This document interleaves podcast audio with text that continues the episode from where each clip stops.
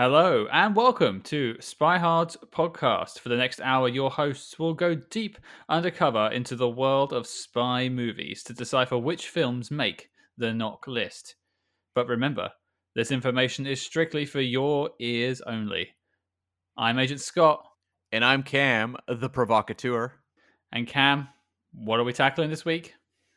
We are going to take on the 1986 Whoopi Goldberg vehicle, Jumpin' Jack Flash. Yeah, uh, I have a lot to say about this film. Uh, I hadn't seen it before, but before we get into that, uh, I'm going to plow through our Letterboxd.com synopsis. Oh, is this one another novel like War and Peace? It's longer than last week's one. Okay. Is it more War and Peace or Crime and Punishment? It's more War and Peace. Okay. Um, just like watching this film. No, I'm kidding. I'm kidding. I'm kidding. okay. Okay. Okay. Okay. Right. Jumpin' Jack Flash, an adventure in comedy. Terry works for a bank and uses computers to communicate with clients all over the world. One day, she gets a strange message from an unknown source. The message is coded. After decoding the message, Terry becomes embroiled in an espionage ring. People are killed, and Terry is chased. Throughout, she remains in contact with this unknown person who needs Terry to help save his life. Is that it? Yeah. That is terrible. An adventure in comedy. Oh my god. Like, if you've written that out, just throw out the paper. Or th- you know what? Throw your computer monitor off the balcony because you just don't have it. I was going to follow up with throw yourself off, but probably not that far. Not quite. No. You may uh. improve with time, but it's going to take a long time. And it's funny because we've read some that I feel like really nailed the movie and were decently written. Whereas, like this one, just the plot synopsis was horrible. Well, if you remember, like, I think Hannah or something like that, Yeah. it was three lines, and you're like, yep, that's it. Yeah. I think North by Northwest was like two lines and it was perfect. So, This is nine lines, and the first four don't say anything. at this point, what do we review more? Movies or Letterboxd plot synopses? So are we uh, a letterboxed hard now, or Please, God, no. I'm out. it doesn't really roll off the tongue, does it? No, I'm hanging up the mic. Forget it. Yeah, just me talking to myself again. Oh, okay, right, Cam. I'm not paying Podbean for this.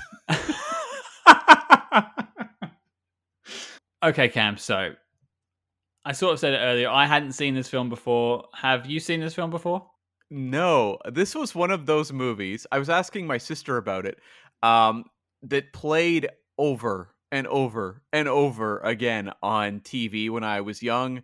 Um, and yet, for some reason, neither my sister or I ever watched it. I have no idea why. When I brought up the name, my sister's like, "I don't, I don't know what you're talking about." And I showed her the poster, and she's like, "Oh my god, I 100% know what that is." But for some reason, uh, in the Smith household, it was a non-entity. Um, so yeah, no. How and you, same with you, right?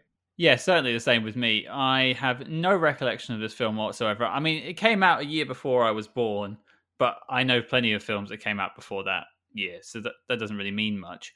And it's not something that played on on my TV as far as I'm aware. Right. Yeah. I, I don't know why we didn't watch it because we watched so much junk. you know, like I look back at 80s comedies and, you know, we were watching like The Great Outdoors over and over again or Troop Beverly Hills or there's just so many of those 80s comedies that are not necessarily well remembered today that we were watching just over and over again. I have no idea why we wouldn't have at some point, you know, taped this one off TV or worked it into the rotation or even just out of a, you know, curiosity watched it on a Saturday night or something. Well, it does feel like exactly one of those films that you just sort of have around. It's just kind of on TV when you switch it on. Yeah, well, it's funny because you go to Letterboxd.com and look at the user reviews of this movie, and it is a sea of people who are like, I grew up watching this movie. So, like, I get it. Believe me, I get it. See, I thought originally this was a case of it hadn't made it over the ocean and you just hadn't seen it for some reason, but most people around your neck of the woods had. But it's interesting that you had no idea, really. Yeah, like it wasn't, uh, and we'll get to the box office in a bit, but it wasn't like a huge hit here. Um, I think it was just one of those movies that got picked up by a cable network and just rerun into the ground. Um, and it didn't actually play over in theaters uh, in your neck of the woods. So um, it was mostly just a North American release. See, it's interesting that it didn't show in theaters here. It must have played on TV because I was speaking to a friend of the show, Lorraine from the Once Upon a Nightmare podcast, and she remembers watching it uh, with her brother all the time. So maybe I Yeah. just missed it. Well, I mean, I'm sure it was on like beta cassette over there, right? We haven't got there yet. We're uh, we're still using cave drawings and smoke signals. You're like drawing the movie on paper and flipping the pages. But like, what would you draw for this film? Is it just a telephone box on its side being dragged along? I would say that is the main sequence that would work in terms of folded paper art. All right. Before we get to a stray cam, can you give us some background about the film? Yeah. Okay. So this movie um, was another problem production. We've dealt with a number of those, and some of them turn out great, and some of them don't. Um, this movie was it began life as a Shelley Long vehicle, and it was going to be directed by a guy named Howard Zieff, who had directed uh, Private Benjamin with Goldie Hawn, and he would go on to do the two My Girl films that were um, very popular with my generation. Um, not so much me, but a lot of kids in my generation watched them. And um, the whole thing at this point was to make Shelley Long a star because she'd been on Cheers. She'd left Cheers to go into movies and not had the best of luck. She starred in Troop Beverly Hills, which did okay, but was really, really badly reviewed. And I think she did another movie called Frozen Assets set in a sperm bank or something. And like no one saw it. Like it was a disaster uh, movie that just, I mean, like two people showed up to see it. Um, so what happened was they're developing this movie and they have a screenplay by a guy named David Franzoni, and he had the story pitch as well as the screenplay. And I would be fascinated to read what his original draft was because David Franzoni, this was early in his career, but he went on to write Gladiator and Amistad. I just want to rewind for a second. Did you say that Shelley Long was in a film about a sperm bank? I did, yes. That film does not get made nowadays. Uh probably not. No, no. No. I. It was a different era, Scott. Uh, I mean, you, you could say it, it came and went. oh. yeah, no kidding. Hmm. um, you know, in in that movie, antics really get out of hand.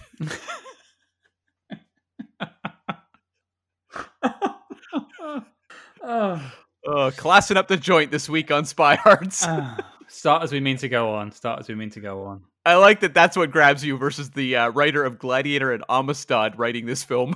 I need to talk about the sperm bank, Cam. This is what this is what I need to hear about. right? So I guess what happened was Franzoni wrote this screenplay, and I don't know if it was intended to be more serious or what, but they end up bringing in two writers, a, a, a pair of writers, Charles Shyer and Nancy Meyers, who they also wrote um, Private Benjamin. Um, and they would go on to write movies like Father of the Bride, um, and you know a lot of rom coms. And actually, Nancy Meyers becomes a major director of rom coms. She did What Women Want, Something's Got to Give. It's complicated. She's kind of one of the big names in rom coms in the '90s, and um, even I think a little bit of the 2000s as well. And so those two come in and rewrite this movie. My guess is David Franzoni, if I'm to judge the comic stylings of Gladiator and Amistad, um, I'm wondering if this was a little more of a straight ahead action kind of film, and they came in to give it more of that light comedy bounce. That that's just a guess because I don't know because this is one of those movies like um, Cloak and Dagger where production notes on it are minimal at best. So the original writer who you were talking about, did he write it with Shelley Long in mind? I'm guessing he may have just sold the pitch and the screenplay before Shelley Long was attached. That would be my guess. Right. And then they came along. I, I I wonder if the narrative is like they made it funny after Shelley Long stopped being involved and they have Whoopi instead. It's I, I get the sense though that Shyer and Meyers joined while Shelley Long was there because Shelley Long was a comedic actress, so they would have been wanting to write a lighter comedy for her. Okay.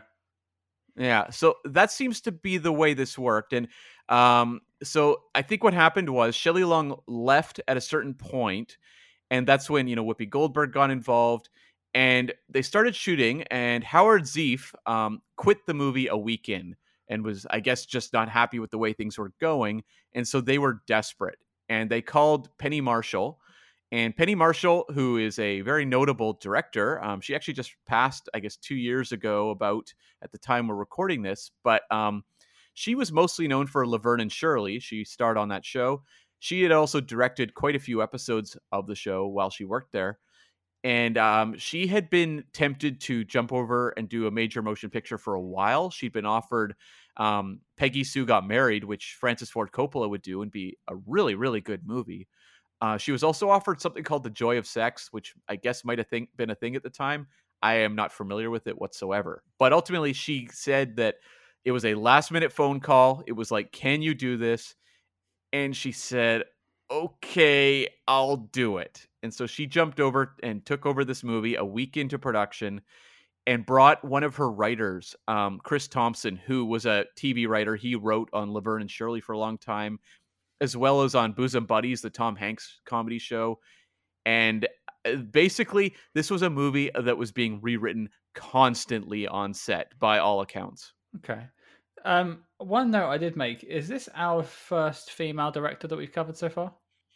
Yeah, I was thinking about that. I believe it is. Yeah, we'll have more coming, but I think this is the first one. Yeah. Well, I'm I'm glad that she's she's doing it, and, and especially in the '80s as well. Yeah, no kidding.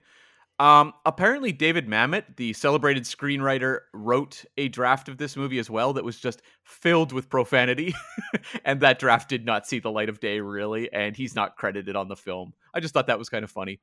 Um, this was Whoopi Goldberg's follow up to The Color Purple, which is kind of astonishing because she's nominated for an Oscar for that movie. That's a Steven Spielberg film from 1985. Um, it's an amazing performance. Check it out if you haven't seen The Color Purple. Um, this is a fascinating follow up film for a Oscar nominated dramatic actress at this point. I mean, I have to sort of wonder about the the timeline of when it was being shot versus her being nominated. But she must have known she was in a good film when she was making it with Spielberg. Oh yeah. Oh yeah. Yeah. And I mean Spielberg at this point in time has on a pretty good streak. I mean, he's been I yeah, I think he's actually been doing fairly strong work at this point. I guess mostly Indiana Jones films to be fair, but yeah. But I mean, this is this is Whoopi at her height. Maybe she just wanted a film where she could be funnier and and a bit more crazy, I guess. Maybe. I mean, her background was more in comedy, right? Yeah. So I guess it was more like I want to do what I am naturally more drawn to. Um, but she said that ultimately the reason she went and joined the TV series Star Trek The Next Generation in season two was because she was fed up with the movies she was being given, including this Fatal Beauty and Burglar. And she said she knew if she went to Star Trek, she would get good work. And she ended up doing Ghost, so. And winning an Oscar for Ghost as well, yeah. Yeah, there you go. See, Star Trek fixes everything. It really does. Although I think there's a lot of actors on Star Trek who would disagree with that very strongly. I'll name no names. I don't recall Wal- uh, Walter Koenig, who was Chekov on the original series, ever winning Oscars. I'm still waiting for Linda Park. Sure, yeah, yeah. Um, the Star Trek's one of those properties where it's like you either succeed like hugely, like say Kate Mulgrew or something, or you get typecast, which is so common. Yeah, I mean, you just look at um, Denise Crosby, for instance. She left the show because she was worried she was going to be typecast, and then was typecast anyway. Yeah, no kidding. Pet Sematary is okay though. True, true. Yeah. Uh, any other facts about the film? Uh, not really. So we can talk about the box office for that year. Mhm. Um, uh, the budget was impossible to find, but it I'm guessing it probably wasn't a huge amount of money. Um, as I said, it was only released domestically, so it made thirty million dollars, which I was kind of like, oh, that's pretty low. But then when you actually look at the tallies worldwide, that was number thirty-five for the year. So that's actually pretty good for just opening domestically. So it only opened in America. There's no international whatsoever, or none recorded at least, anyway. None. None. It did not open. A lot of the times in the 80s and what have you, they wouldn't open comedies internationally because they just felt comedy didn't translate very well. Fair, fair enough. Yeah. And so, yeah, number 35, it landed right between a reissue of Lady and the Tramp and the basketball drama Hoosiers. Um, as for that year, the number one movie was, of course, Top Gun. Number two was Crocodile Dundee. and number three was Platoon, the Oliver Stone film. That one gets a little controversial because that movie opened, um, I'm guessing, at the tail end of December, um, probably to do with Academy Awards season. And so, whether you regard that as a top grosser of 1986 is up in the air. I'll be your wingman anytime, Cam. uh, some other notable movies of that year. Um, you had Aliens, the James Cameron film, and we'll be covering James Cameron doing True Lies uh, going forward. So that was at number four. Um, at number six, you know, since we're talking Star Trek and Whoopi Goldberg, you know, as a Star Trek icon playing Guinan, at number six we had Star Trek Four: The Voyage Home. Great film in my top Star Trek films, sure. Yeah, and co-star of this movie, Annie Potts, also appeared at number 24, Pretty in Pink, which was the big uh, John Hughes production. Okay, yeah, I remember that one. Yeah. Interestingly, no spy movies this year. This was the only one. Whereas we've talked about some years where it's like, well, we're going to be tackling like 72 films that year. 1986, it's uh, one and done. Well, I hadn't been born yet. Maybe they were waiting for me. Maybe, maybe. I was a uh, mature six years old at this point, so. Had you started your goth phase yet? Um, yeah, I was listening to The Cure. I had the black nail polish. Um, I was forever walking underneath a rain cloud. See, I would be listening to the Smiths because that's the British version of The Cure. Although they're British too. Yeah. Um, oh yeah. Although 1986, what's the goth mu- music of 86? I guess it is like The Cure and um, and, and that sort of thing, right? Yeah, it's that sort of downbeat rock. I don't know what the sort of genre is, but yeah, because Nine Inch Nails is 89. Yeah. Um, I mean, Metallica are around at this point. they're not well. goth though. No, no, but like, I'm just thinking of other rock. But yeah, Yeah, it's the yeah, Smiths because and the Cure basically. Maybe um, yeah, Adam Ant more that sort of way as well. That sort of comes in and out sometimes. maybe the cult. Yeah, yeah, yeah, yeah. Yeah. Okay, Well, enough about goth rock. What about Jumpin' Jack Flash? it's like the third time we've gone off topic already, and it's been ten minutes. Okay, right. Okay, back on track. Cam, we've got the facts out.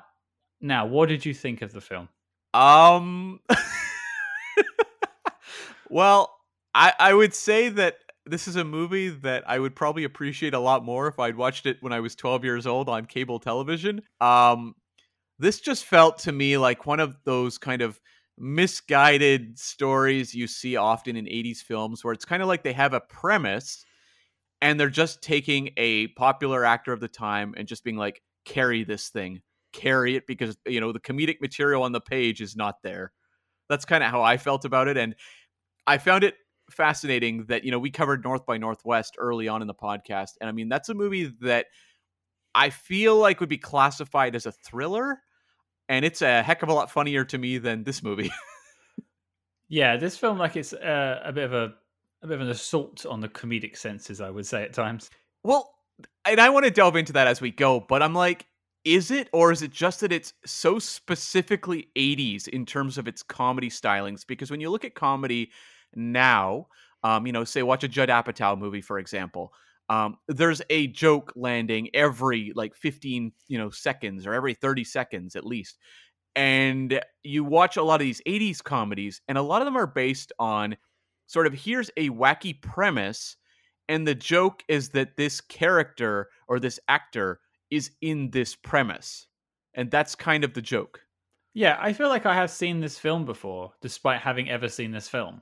Right well i was thinking a lot of the, about the movie ghostbusters while i'm watching it because you know you look at that movie it's a sci-fi sort of uh, supernatural kind of movie i guess more supernatural than sci-fi i should say more Hmm. horror movie um, but you are plugging you know these four kind of comedic actors into it and the kind of the joke is their reactions but i think what works for me in ghostbusters and doesn't work here is that ghostbusters all of the supernatural stuff is incredibly effective and has tension and is actually involving on a story level whereas i feel like this one is a spy movie uh, I didn't think it was a very engaging spy movie. I thought Whoopi Goldberg was hugely likable, um, very charismatic. Obviously, she's a you know a class actress. Um, so I'm enjoying what she's bringing to it, but it just felt like a lot of it was her having to try to breathe life into a spy plot that wasn't written very well in the first place. Yeah, I mean, from my side of things, I had no knowledge of this film before finding it for this podcast. I was quite excited to watch it because I'm a big fan of Whoopi Goldberg, and I know she's a great comedian. But apart from her her you know, comedic chops that sort of carry this film through, and she is her you know her back must have hurt by the end of this film. She is working overtime. I made a note um here about how Whoopi Goldberg is talking to herself for like 50% of this movie. There's something I want to go into a little bit later about that. Remind me when it comes to uh, her talking to herself. One of my notes was that, you know, could an 80s movie 80s any harder than this movie? you know, that's the terrifying thing. And I think it's very interesting that this movie um, is opening the year that uh, Top Gun is the number one movie because Top Gun is like the epitome of 80s excess. And this movie feels in so many ways representative of 80s comedy you know, not for better or worse, neither one, just all of the elements of 80s comedy being assembled and thrown together here. Yeah, like you, you just sort of uh, figure out what kind of works from other films and piece together. I was thinking a lot of Beverly Hills Cop when I was watching this film. Mm-hmm. Um, because I feel like, you know, Eddie Murphy is, is great in that film and the follow ups, but I'm sure other comedians could have done that role. Maybe not to the level that Eddie Murphy did. Yeah, well, they wanted Sylvester Stallone. Did they? Yeah, he was one. He was one of the original choices for Beverly Hills Cop. There was a lot. They actually went through a lot of names before they got to Eddie Murphy. But I have to believe. I'm I'm glad you brought up Beverly Hills Cop because I have to believe that that movie had somewhat of an influence on this one because that movie comes out in '84. This is '86. Um, and Beverly Hills Cop was the biggest hit of 1984, I believe, or it's right up there. It's in the top, you know, group. And uh, it wouldn't surprise me if they were like, we want another kind of tough talking comedian in this film. This is a Joel Silver production. I mean, his movies tend to have more of a basis in action. So it would not shock me if they were looking to try to replicate what worked so well in Beverly Hills Cop here.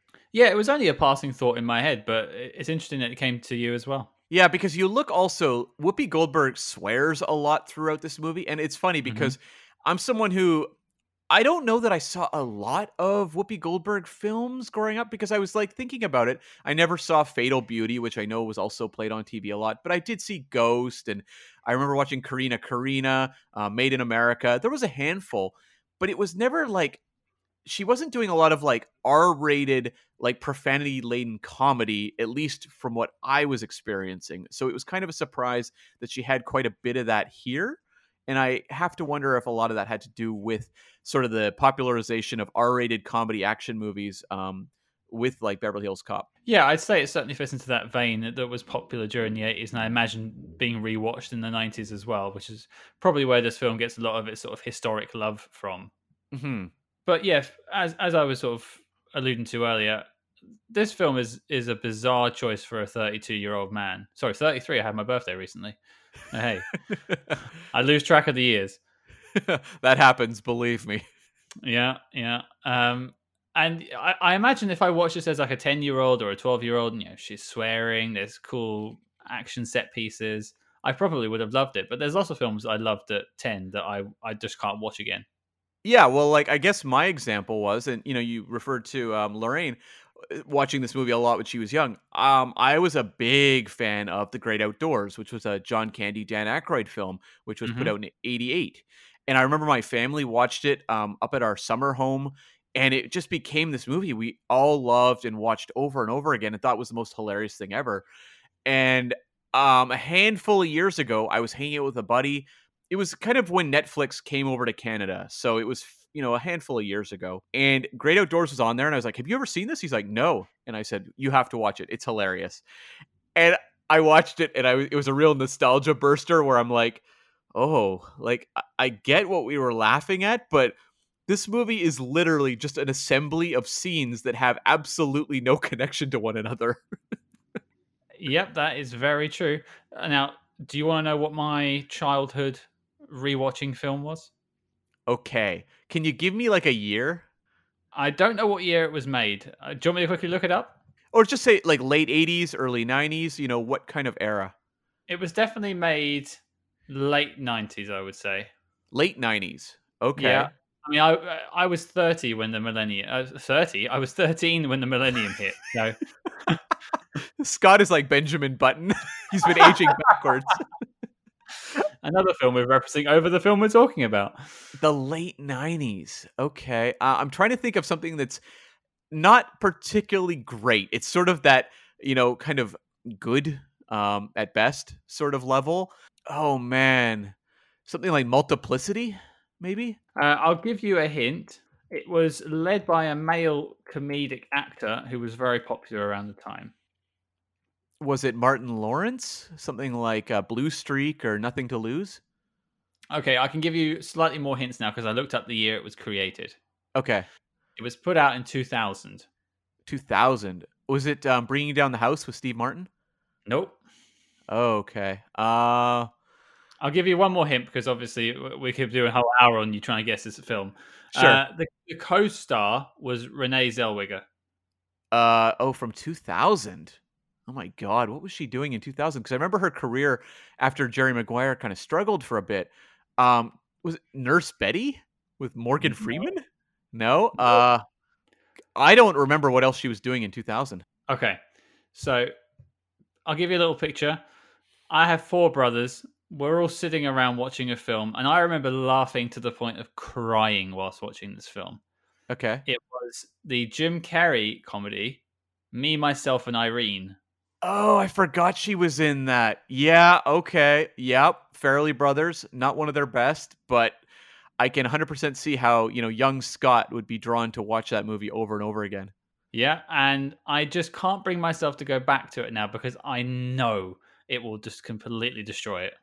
Yeah, like for me, in terms of Jim Carrey films, the film that we obsessed over in my house was Ace Ventura, the first one, which I have to say, all the comedy has aged perfectly to this modern day, Uh, yeah. shifting Oh. uncomfortably. Um, and we were also big fans of The Mask. That was the other one. The Mask. I think we memorized the Cuban Pete musical sequence. See, we were a big liar liar family. We, Oh, uh, we, would- we would often Yeah. draw on each other's heads in blue pen. Um, but I was going to say, speaking of musical um, scenes uh, in uh, The Mask, I was referring to, but that is another 80s trope that this movie has all over the place, which is musical sequences. And the whole time, you know, we have like a um, dancing montage to the song Jumpin' Jack Flash because the Whoopi Mhm. Goldberg character has been in communications over her computer at work with a spy who's trapped in Eastern Europe and he uses the codename Jumpin' Jack Flash, and she doesn't know the password, so she needs to get it from the song. And so she, she's listening to the Rolling Stones song and just dancing in a montage for like a minute. And I just thought, I will guarantee you that in 1986, audiences were screaming with laughter at that. Do you uh, do you want a couple of facts about that song? I do, yeah. So, firstly, uh, do you remember that line that she gets confused about? Yeah. Okay, do you want the actual line? Yeah, give it to me. Okay. Uh, I'm not going to read what she thinks it was, but uh, the actual line was I was raised by a toothless, bearded hag. Huh. Well, there you have it. I mean, you have to do it in sort of a Mick Jagger voice to make it sound more like it, but you know. And the password that she, I think, was it a pass key she calls it, like a cipher or something? yeah, Um, she writes it as B flat, as in the word flat. right. That's not how you write B flat. Okay. You cannot believe how much that bugged me as being a sort of a musician on the side. It's capital B, lowercase b, not B flat. Scott, I am not going to question the computer science of this movie because I had a lot of notes about the use of computers in this movie. Did they have MSN in '86? What are they? How are they Uh, texting each other? Well, okay, so yeah, a little bit of setup there. Yeah, Whoopi Goldberg works at like an international bank doing transfers, and she often communicates with um, um, I, uh, clients, I guess, who are sending money their way, and it's like a text-based messaging system, and that's how she makes contact with this um, Jack, uh, codename Jack character. Um, and yeah, it's just like an early version of, I guess, Messenger in '86. I guess it's possible that you would have maybe had that in uh, like business operations like this. I don't know. I had questions, but I, then I was also very baffled that these computers could pick up TV signals. Uh, that was a real head scratcher. In in perfect, well, you know, perfect standard definition, I would say. Yeah, of like Russian gymnasts um uh, every day at like uh yeah like a Russian TV satellite being beamed to a 1986 like a desktop computer. Uh, okay. Yeah, is it is it a TV or is it a computer? Which one is it, folks? But then don't forget, Cam, the computer also gains sentience a little bit later on in the film. Um, are you talking about when she enters the password and it like comes to life and there's like all these like crazy graphics going on? I can almost believe that they have because that's at least in pixels. But when it actually starts communicating his voice to her, and it's not like it's in her head, people can hear it because they they respond to it. Yeah. So yeah. like, could they? Does it have like text to talk on eighty six computers? Okay, the text to t- the text to talk thing. I was wondering if that was just a plot mechanic and it wasn't actually talking. I'm pretty sure that was all in her head. Really? I think so. I don't know. I was baffled as well. Oh, Okay. All right. I think that was a way of um, bringing character into it because you want to have Jonathan Pryce's voice there um, to establish a connection between the characters. So either A, it's all in her head, or B, the text to talk thing was basically an invention just as a way to have Jonathan Pryce being, you know, uh, heard on screen. Okay. So I was going to wait till we got to sort of Jumpin' Jack Flash himself. Yeah. to talk about this. Uh, and I suppose it's the end reveal of the film. But obviously, for those who haven't watched the film, Jonathan Pryce, who's you know a famous character actor, uh, most recently was in uh, Game of Thrones. Off the top of my head, Yep. He's in the Pirates of the Caribbean films, and he was a Bond villain Sure. in uh, Tomorrow Never Dies. certainly was. Um, was it not the most underwhelming reveal at the end of the film? Well, they build it up so much. It's hilarious, actually, because you have Stephen Collins, um, disgraced actor Stephen Collins, um, playing a quote unquote coworker of Whoopi Goldberg's who's often stumbling into this situation. And I mean, like Stephen Collins in 1986 is the epitome of the 1986 like um white collar dreamboat. You know, it's kind of got the mullet, the glasses, um, the blonde flowing locks. I mean, he's nowadays looks pretty cheesy, but I'm sure in 86 people were quite taken with him.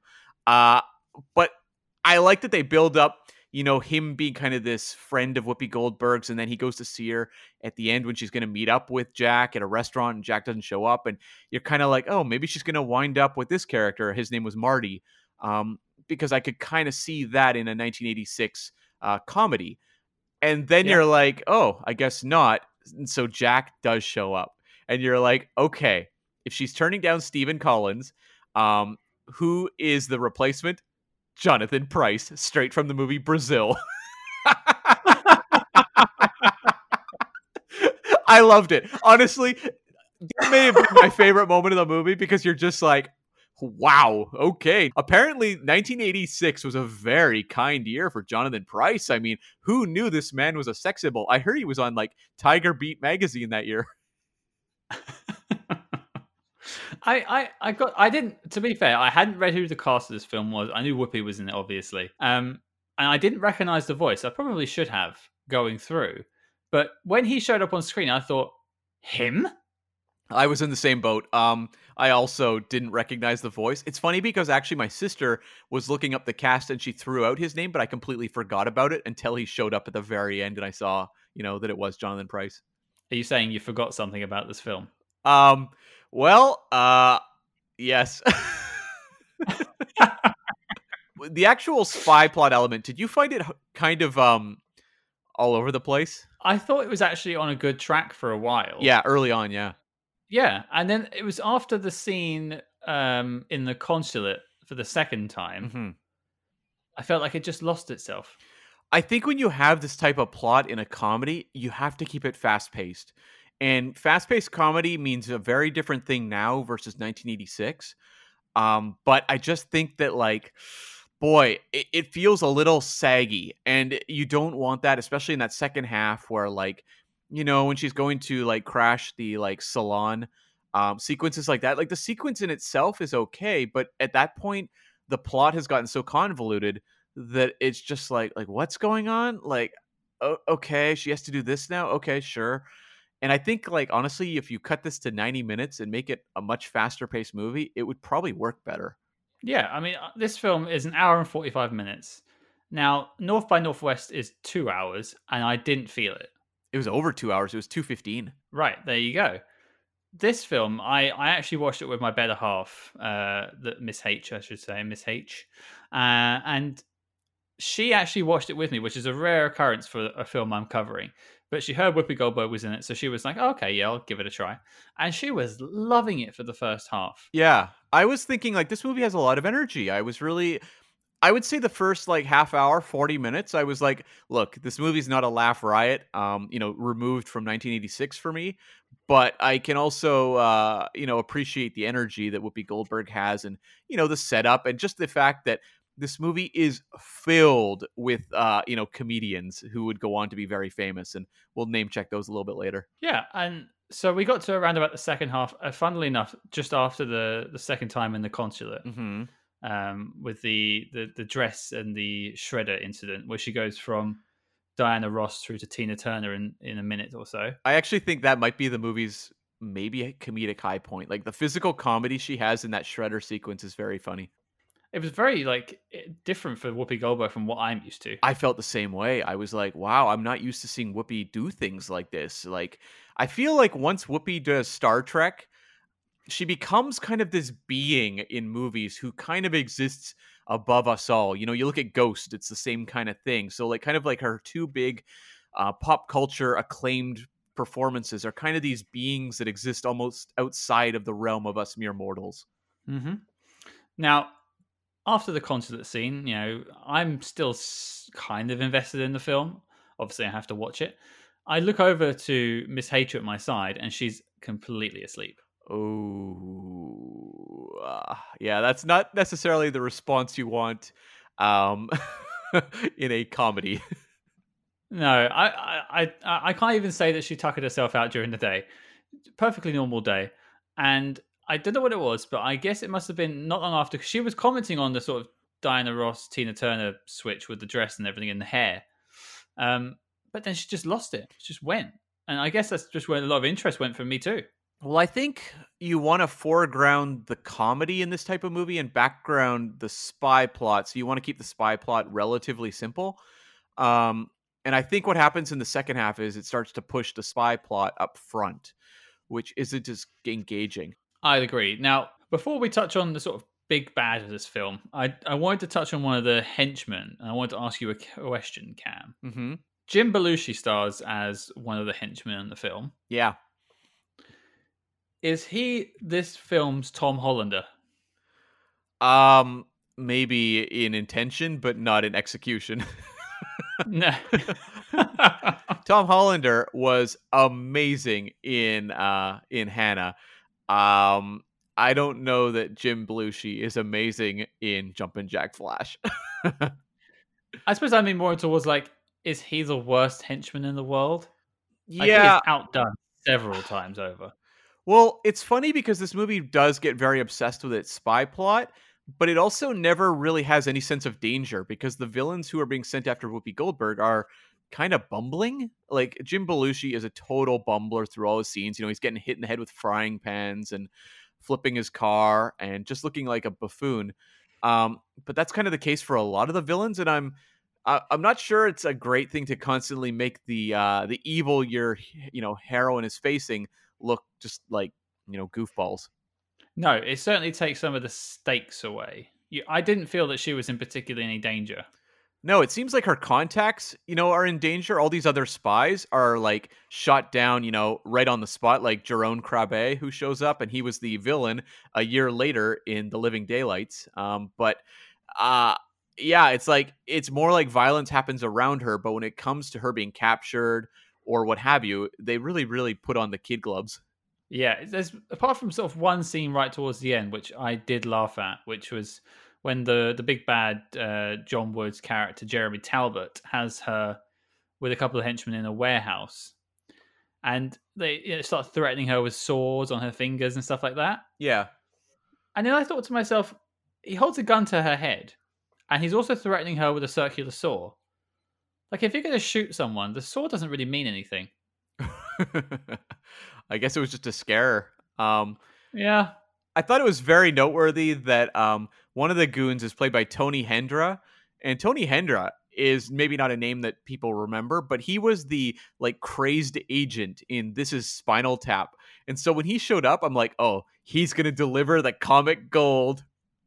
Nope. If that's the guy I think it is, he barely says a word. Yeah, he doesn't really say anything. It's like a silent, heavy performance versus in Spinal Tap, he's like a lunatic wielding a cricket bat. Is he British in that? Yeah. Okay, maybe he is just British then. Um, okay, well, okay, let, let's let's look at some of the the cast of bad guys because there's quite a few. Um, what did you think of of John Wood?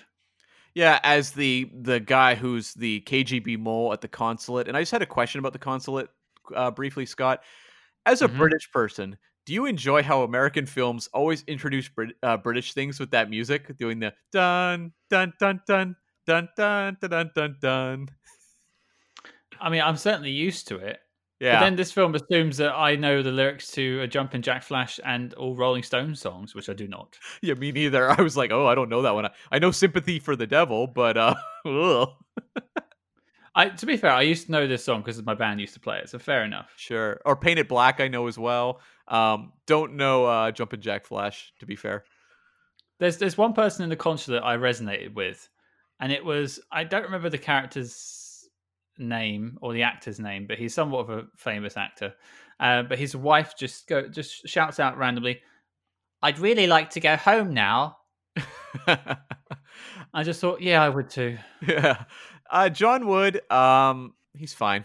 I don't know. He's one of those uh, uh, totally forgettable 80s villains. I guess he gets kind of a comedic moment at the end where Whoopi Goldberg uh, bites his nether regions and he's just like, who is this woman? But uh, he's mostly there just to be kind of stuffy. Isn't that just a bizarre choice again as well? That how he how she uh, outwits him at the end. It's a little strange.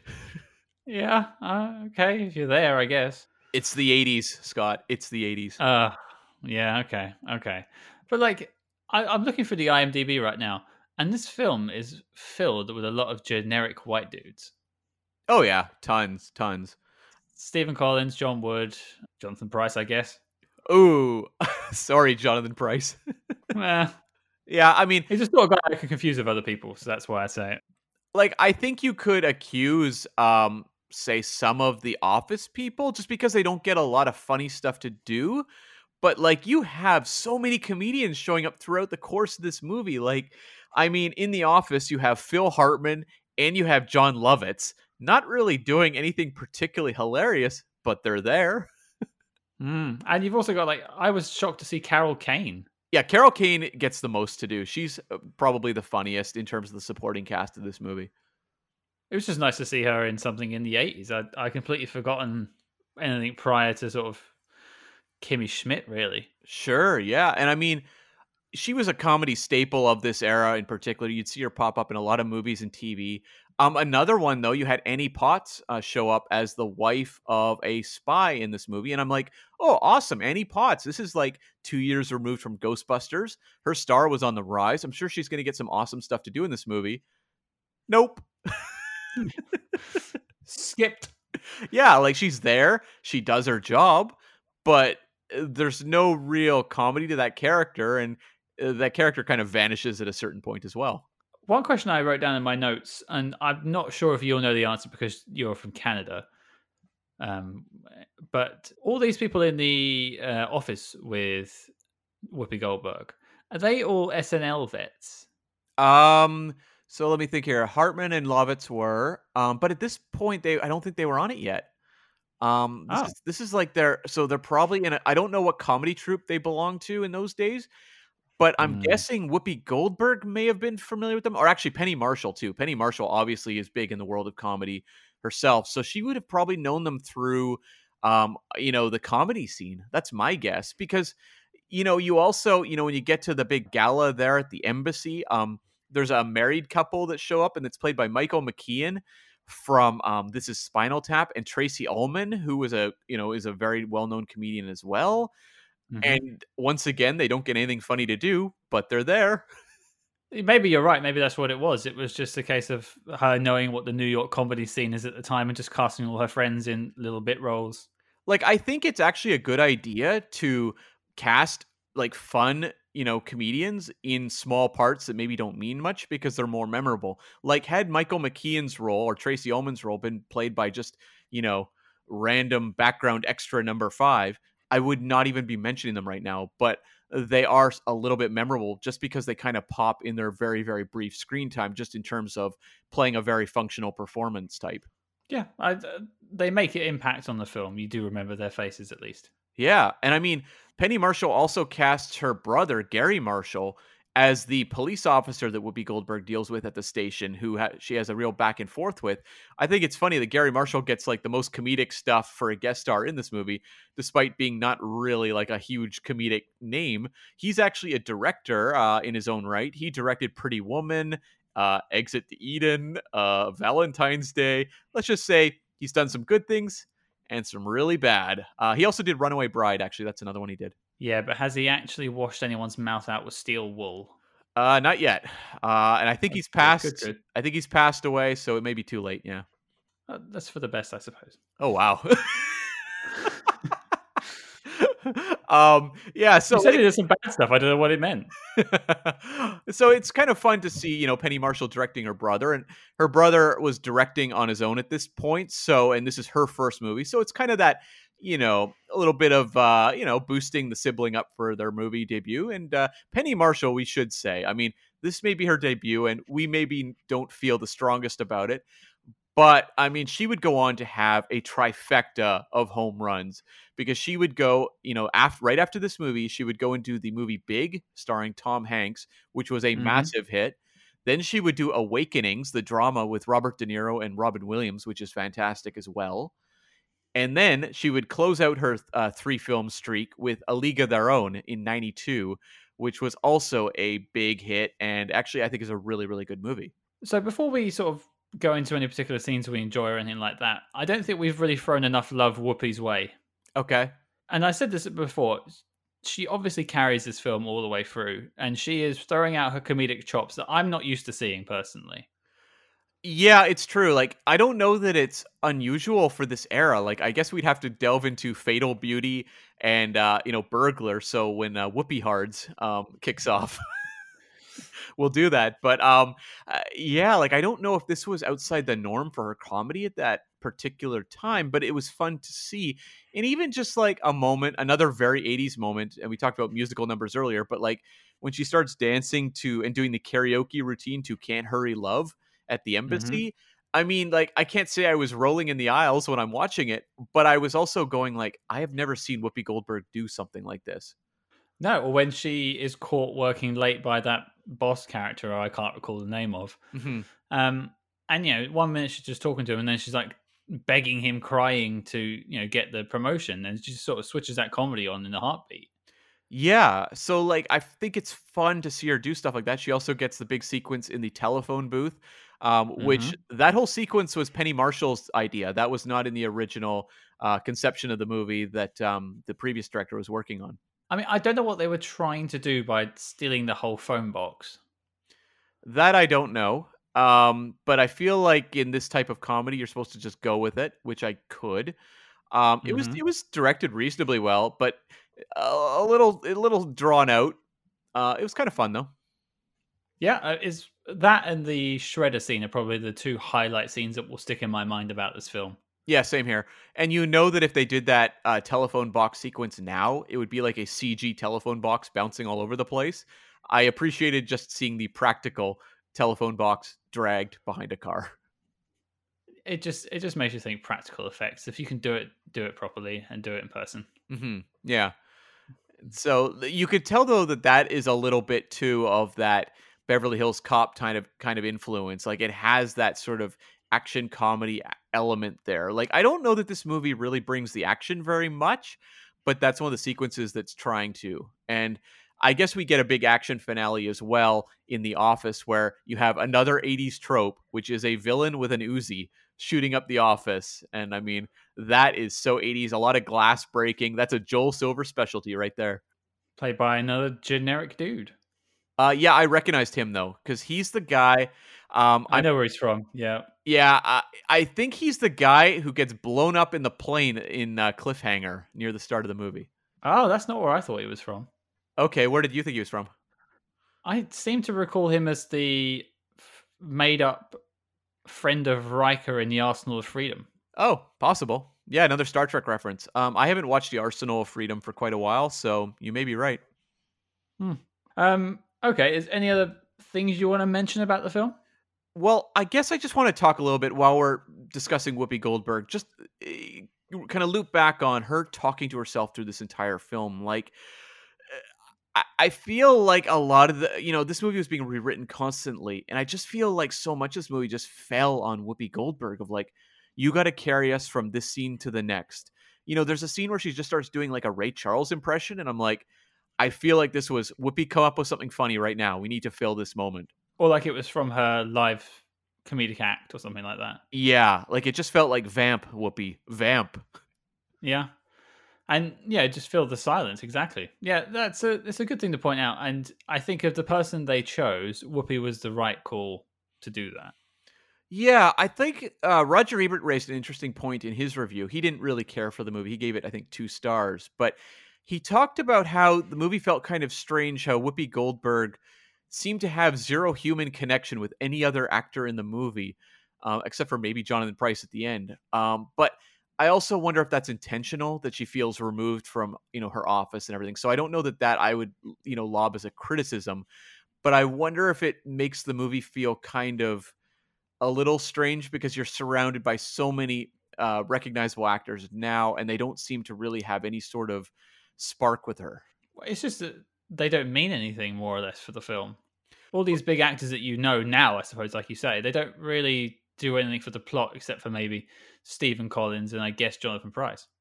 I would say Stephen Collins is the primary character that I think we're supposed to care about in terms of their relationship with Whoopi Goldberg.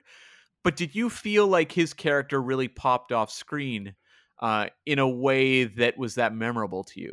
I mean, I I didn't even think about him until he turned up at the end and said he was a CIA agent. I didn't really give his character any extra thought. Yeah, although I I figured out he was a CIA agent pretty much the second he showed up.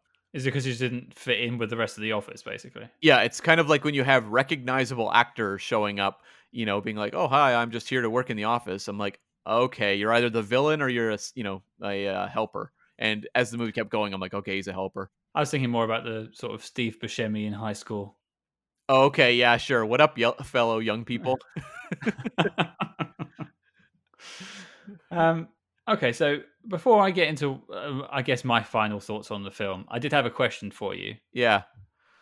Now, apparently, according to Whoopi Goldberg and the writers of this film, all English people finish their phone calls with the following sentence God save the Queen, bon vivant, arrivederci. Well, that's how you end every one of these podcasts. I just edited out. How dare you? I never listened to the end. well, you don't get the raw file. I uh, just cut that off, and because I'm like, oh, geez, this is too much, Scott. Enough, enough. And just the fact also that every time you go to sign off, I hear dun dun dun dun dun dun dun dun dun. dun. God save our gracious queen. No. okay, so back to the question. If that's the British way of hanging up the phone, what's the Canadian way? Hockey's on, click. I thought it would have been like Tim Hortons is open. See ya. that too. Um. Uh oh, my syrup tipped over. I gotta go. oh my god, a beaver's eating my house. I gotta go. I'm being chased by a wild moose. Help. Okay, all right. Yeah. There's several options there. I can toss those out all day long, yeah. Uh, are, we, are we talking about the sperm bank again? oh no, please God no. um, I have a couple notes I'll mention. Um, I don't know if the music of this movie really stood out to you. uh, like the score. Apart from that really bizarre sort of like synth bass track towards the beginning, Yeah. I can't really remember anything. Yeah, like a lot of this movie, the soundtrack is just popular songs because you have Whoopi Goldberg, you know, lip syncing to that to that song I mentioned earlier. You also have during the telephone booth sequence, it's you know scored to "Rescue Me," that '80s song, which was I thought a little on the nose. But um, the score for this movie, it's kind of one of those wacky '80s comedy scores. It was done by Thomas Newman, who would go on to score Skyfall and Spectre. No way. Yeah, we got a lot of James Bond connections in this movie between Jonathan Pryce, Jerome Crabbe. Yeah. There's also a slight nod to Alfred Hitchcock. Uh, I mean, this whole movie is kind of a riff on North by Northwest. What was the uh, the the mention? I didn't pick up on it. I don't think. Slightly more on the nose, I think, unless it wasn't a reference at all. But right at the beginning, she jumps on a bus, and then a rather large white dude goes to get on the bus, and the door slams in his face, and it drives off. Oh my god, I didn't pick up on that. I got to go back and watch that while I still have my YouTube rental. There you go. Yeah. Uh, This movie was also shot by Matthew Leonetti. Uh, he doesn't have any Bond connections, but if you go through his filmography, he's one of the big cinematographers. This was earlier in his career, but he did movies like Poltergeist as well. Actually, he did that before this. Um, it's just like a string of movies you've seen. So he's one of the big cinematographers of the era.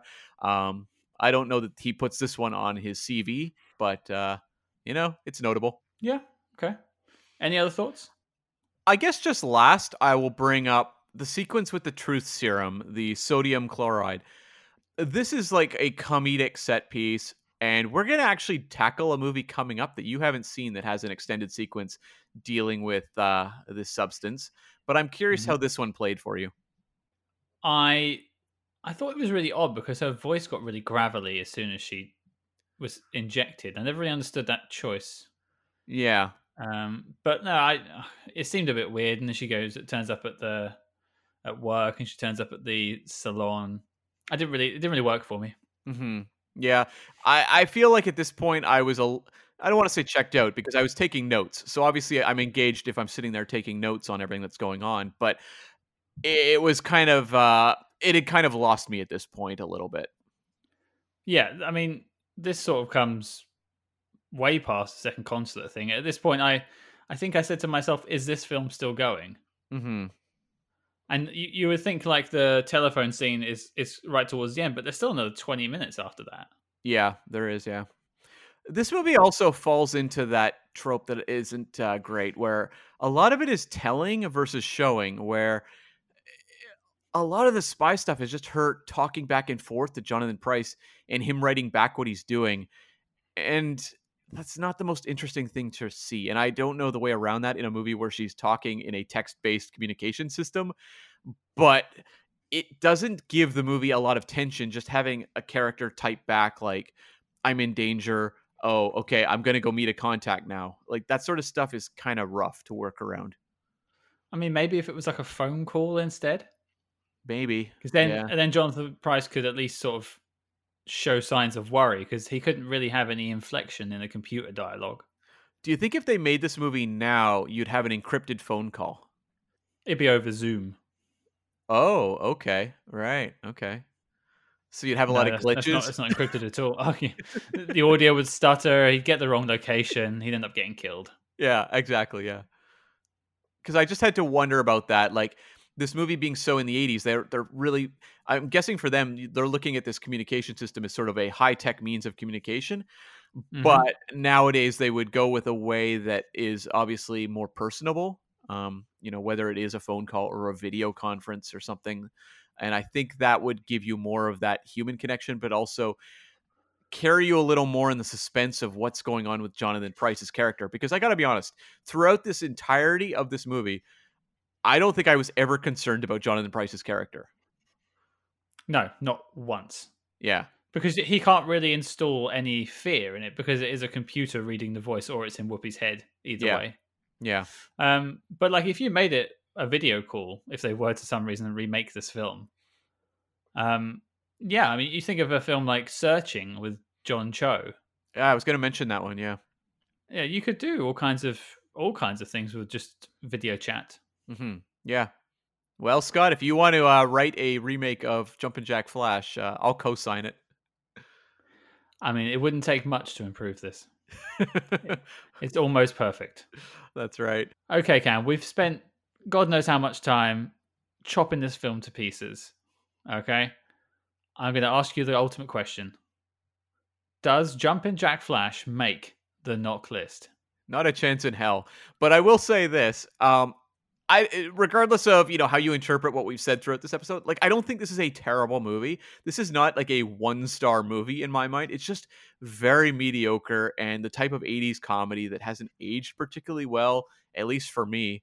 Um but like it's the type of thing I can totally see someone tuning in for on a Saturday afternoon if it's airing on TV or whatever. Uh, I don't know, streaming clips of it on YouTube and just kind of like being like, oh, you know, like Whoopi Goldberg's really fun on screen. But in terms of it being a movie that belongs alongside North by Northwest and um, God, what's been inducted at this point? Hanna, uh, Goldeneye. No, it's not up to snuff. Uh, I'm completely on the same boat as you with that one. I remember, I don't know where I heard the quote from, so I can't attribute it to anyone, but I remember reading or hearing at some point that when you make art, you have to try and make it somewhat timeless. Mm-hmm. Um, so when it comes to scoring, when it comes to stylizing that sort of stuff, this film is entirely stuck in the 80s. Yeah. 80s is such a specific period though. Like I I would say the 80s comedies that have endured, you know, Ghostbusters, Beverly Hills Cop, um you know, there are a lot of them, but I feel like no matter what, they're very 80s. Risky Business as well. Mm-hmm. Um, yeah, I, don't know. 80s is such a specific decade. I mean, I guess every decade has its own feel, uh, except the 2000s, which are the epitome of bland. But mm-hmm. um, mm-hmm. the uh, the 80s ness of it, I don't see as necessarily a negative. It's just that it doesn't have the things that make a great 80s comedy really uh, you know the elements are kind of there in that you have a really good director you have whoopi goldberg but it just feels like it's not as focused as it needed to be. No and i think if you took it out of the 80s and, and as we were talking about you know, redid it for now i don't think it would work as it is on the page. No you'd have to completely drastically overhaul the whole thing yeah. Yeah. Um but okay so don't get me wrong though folks. It's a no for the NOC list from me. But if you're looking for a film that you can put on in the background whilst you're looking at your phone, and you happen to like Whoopi Goldberg comedies, go ahead. It's almost perfect for sort of passive watching. How do you compare it to um, Cloak and Dagger, which we reviewed fairly recently? Another very 80s um, high concept sort of comedy. I would say I connected more with this film but oh, only slightly more. You see, I prefer Cloak and Dagger because I feel like um, the director had more of a uh, um, and writer had more of a subversive approach to the material, in that they were doing kind of weird things with a spy film and a kids film, versus this mm. one, which feels much more of a you know kind of follow the playbook of what an '80s comedy is at this point. I suppose I just laughed more at this film than Cloak and Dagger, and what Cloak and Dagger isn't a comedy. Right. But I also couldn't put myself in the shoes of a 10 year old kid because I'm not one. Well, you are because you're aging into one, Benjamin Button. Don't let my secret out, Cam, okay? I'm two I'm two kids in an adult suit. um but yeah, I overall it's an okay film, but there's no way that this is making the NOC list. So that is a no from me and a no from you, Cam. Yep. So there you have it, folks. Jumping Jack Flash is not on the NOC list. And with that revelation, the dossier on this film is complete and filed as classified. But Cam, hopefully we can do better next time. What do we have coming up? We're headed back to Franchise Town, baby. We're tackling 2004's Bourne Supremacy, which introduces Paul Greengrass as the director, and he would go on to very much define what a Bourne film is. I have not seen this movie in a long time. I'm looking forward to revisiting it. Yeah, me too. Um, now, don't forget, folks, you can find the NOC list, all the films that we have covered and the films that we're going to be covering over on letterboxd.com slash spyhards. And of course, you can always follow us discreetly at spyhards, that's S P Y H A R D S, on Facebook, Twitter, and Instagram. But until next week, listeners, good luck among the shadows.